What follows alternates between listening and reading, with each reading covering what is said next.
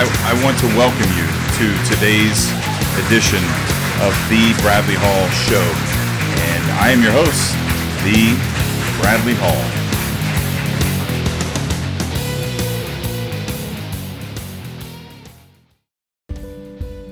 All right, hi. As you've guessed it by now, I am the Bradley Hall.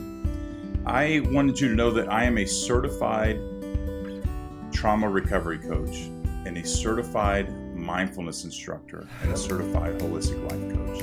Now, what this means is that I am a trauma informed holistic life coach with a focus on awareness, which is the first step to any type of personal growth. Let my 30 years of coaching and my experience overcoming trauma work for you. To work with me, go to my website, thebradleyhall.com. Look for the coaching tab in the upper right hand corner. You can choose holistic life coaching or trauma recovery coaching. Anyone who ever accomplished anything had a great coach or a great mentor. You should too. You're worth it. Contact me now.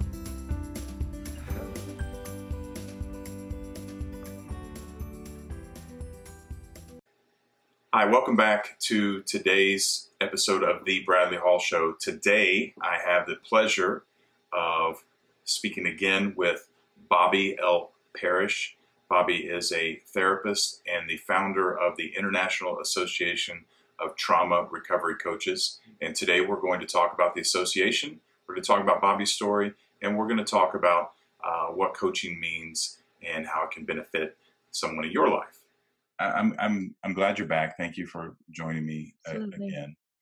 Um, Absolutely. Obviously, um, you're very easy to talk to. I always enjoy speaking with you. Yes. Um, but yeah. so it's it's good to have you back. So today, eh, you know, I want to talk a little bit more about your journey, about your story. Um, I want to give you the opportunity to tell your story, um, and let, us just start there. Okay.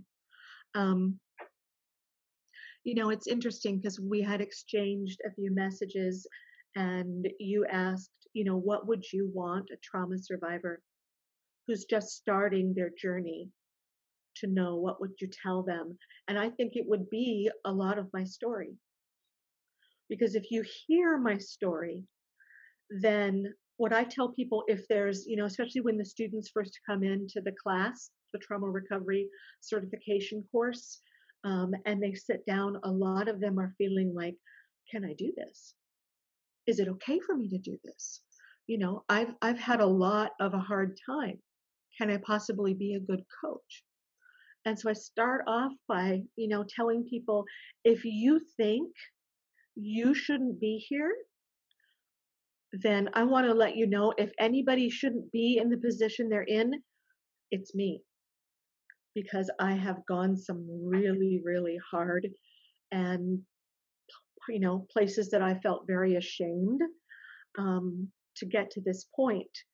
And so, you know, I, I give a little bit of my history and I talk about, um, you know, when I was a child, my mom and dad, who didn't have any business getting married, let alone having children, um, that to back up just a tiny bit, um, in my family, in the generations, um, the firstborn child in any family is given to the church, the Catholic Church. So it was the expectation on my mother. She was the firstborn in her family. So the firstborn, if they're a female, they go into the convent. If they're a male, they go into the priesthood. And um, so my mother knew from the time she was itty bitty that she was supposed to be a nun and she went to you know did her catholic school education 18 years old went into the convent um, and she didn't feel it fit for her.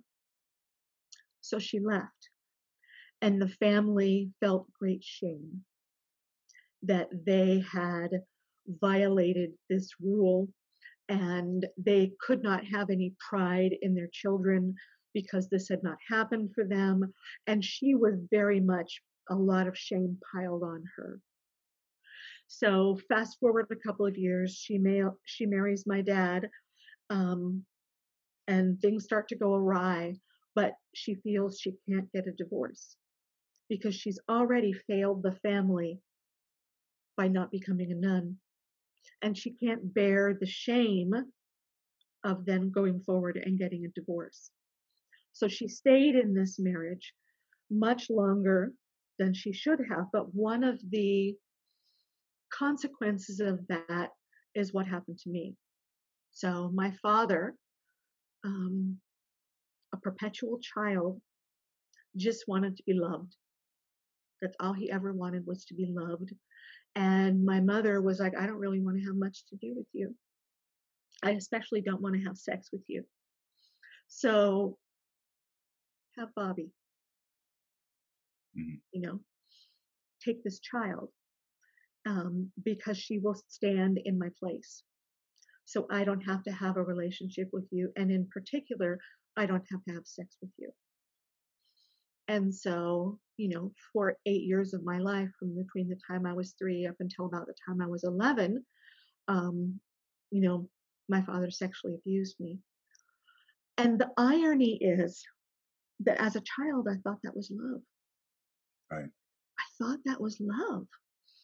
Um, and when I reached 11 years old, um, you know, we never talked about why it happened, but I suspect he stopped because he felt I might get pregnant, and that would be a bad thing. Um, and then he completely did a 180 on me and rejected me and started emotionally and psychologically abusing me. And I can say to people, when my father stopped abusing me, it was the most devastating thing because He he was no stopped longer paying me. attention. Yeah. Yeah. And I lost. I mean, my mother wasn't paying any attention. I lost everything in that time that I thought was love. I was devastated, so devastated. Um, so, you know, spend some more time growing up, start going through periods of depression starting about age 14. Um, married, you know, married the guy I was supposed to marry according to all my family. And the problem was is that he wasn't a big fan of monogamy, you know. So that marriage started to fall apart. I was 27 years old and getting divorced, which in my family was horrific. Yeah. Um, and it was really shameful for me. And that's when my depression went. And for the next five or six years, I bounced in and out of psychiatric wards, um, bounced in between a doctor who I thought might help to another doctor who I thought might help to another doctor who traumatized me by, you know, telling me things like, you know, this is your fault. You know, you're malingering. You know, if you would just do A, B, C, and D, you'd be fine. And um, lost my job due to my depression. Um, spent some time homeless, and finally found a therapist who taught me what it meant to love myself. And that was the pivot point for me because I had never I'd never experienced love.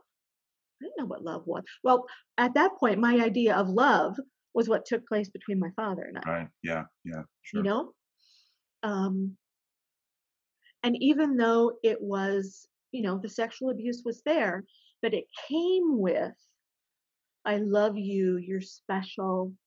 You know, you're amazing," um, and it tricked me. You know, I really did think that was love. Um, but I started working with Gabrielle, and that was the first time in my life I think that I ever experienced what love really was. And she loved me.